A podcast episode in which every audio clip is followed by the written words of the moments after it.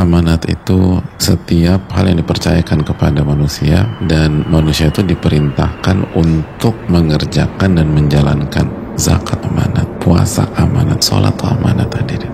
Kita tinggal di sebuah unit apartemen sendirian. Lalu terdengar suara azan dari masjid sebelah. Allahu Akbar, Allahu Akbar. Kita kebangun. Ternyata azan subuh. Eh kita tidur lagi hadirin. Pas kita terlap lagi, kita dengar suara azan lagi. Allahu Akbar, Allahu Akbar.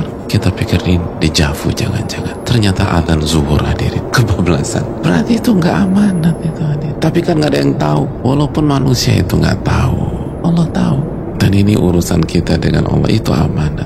Orang-orang beriman itu sebenarnya nggak butuh CCTV. Orang-orang beriman itu nggak butuh pengawasan dari makhluk. Cukuplah Allah yang melihat ucapan para ulama jangan jadi wali Allah di hadapan manusia dan jadi musuh Allah ketika sendirian.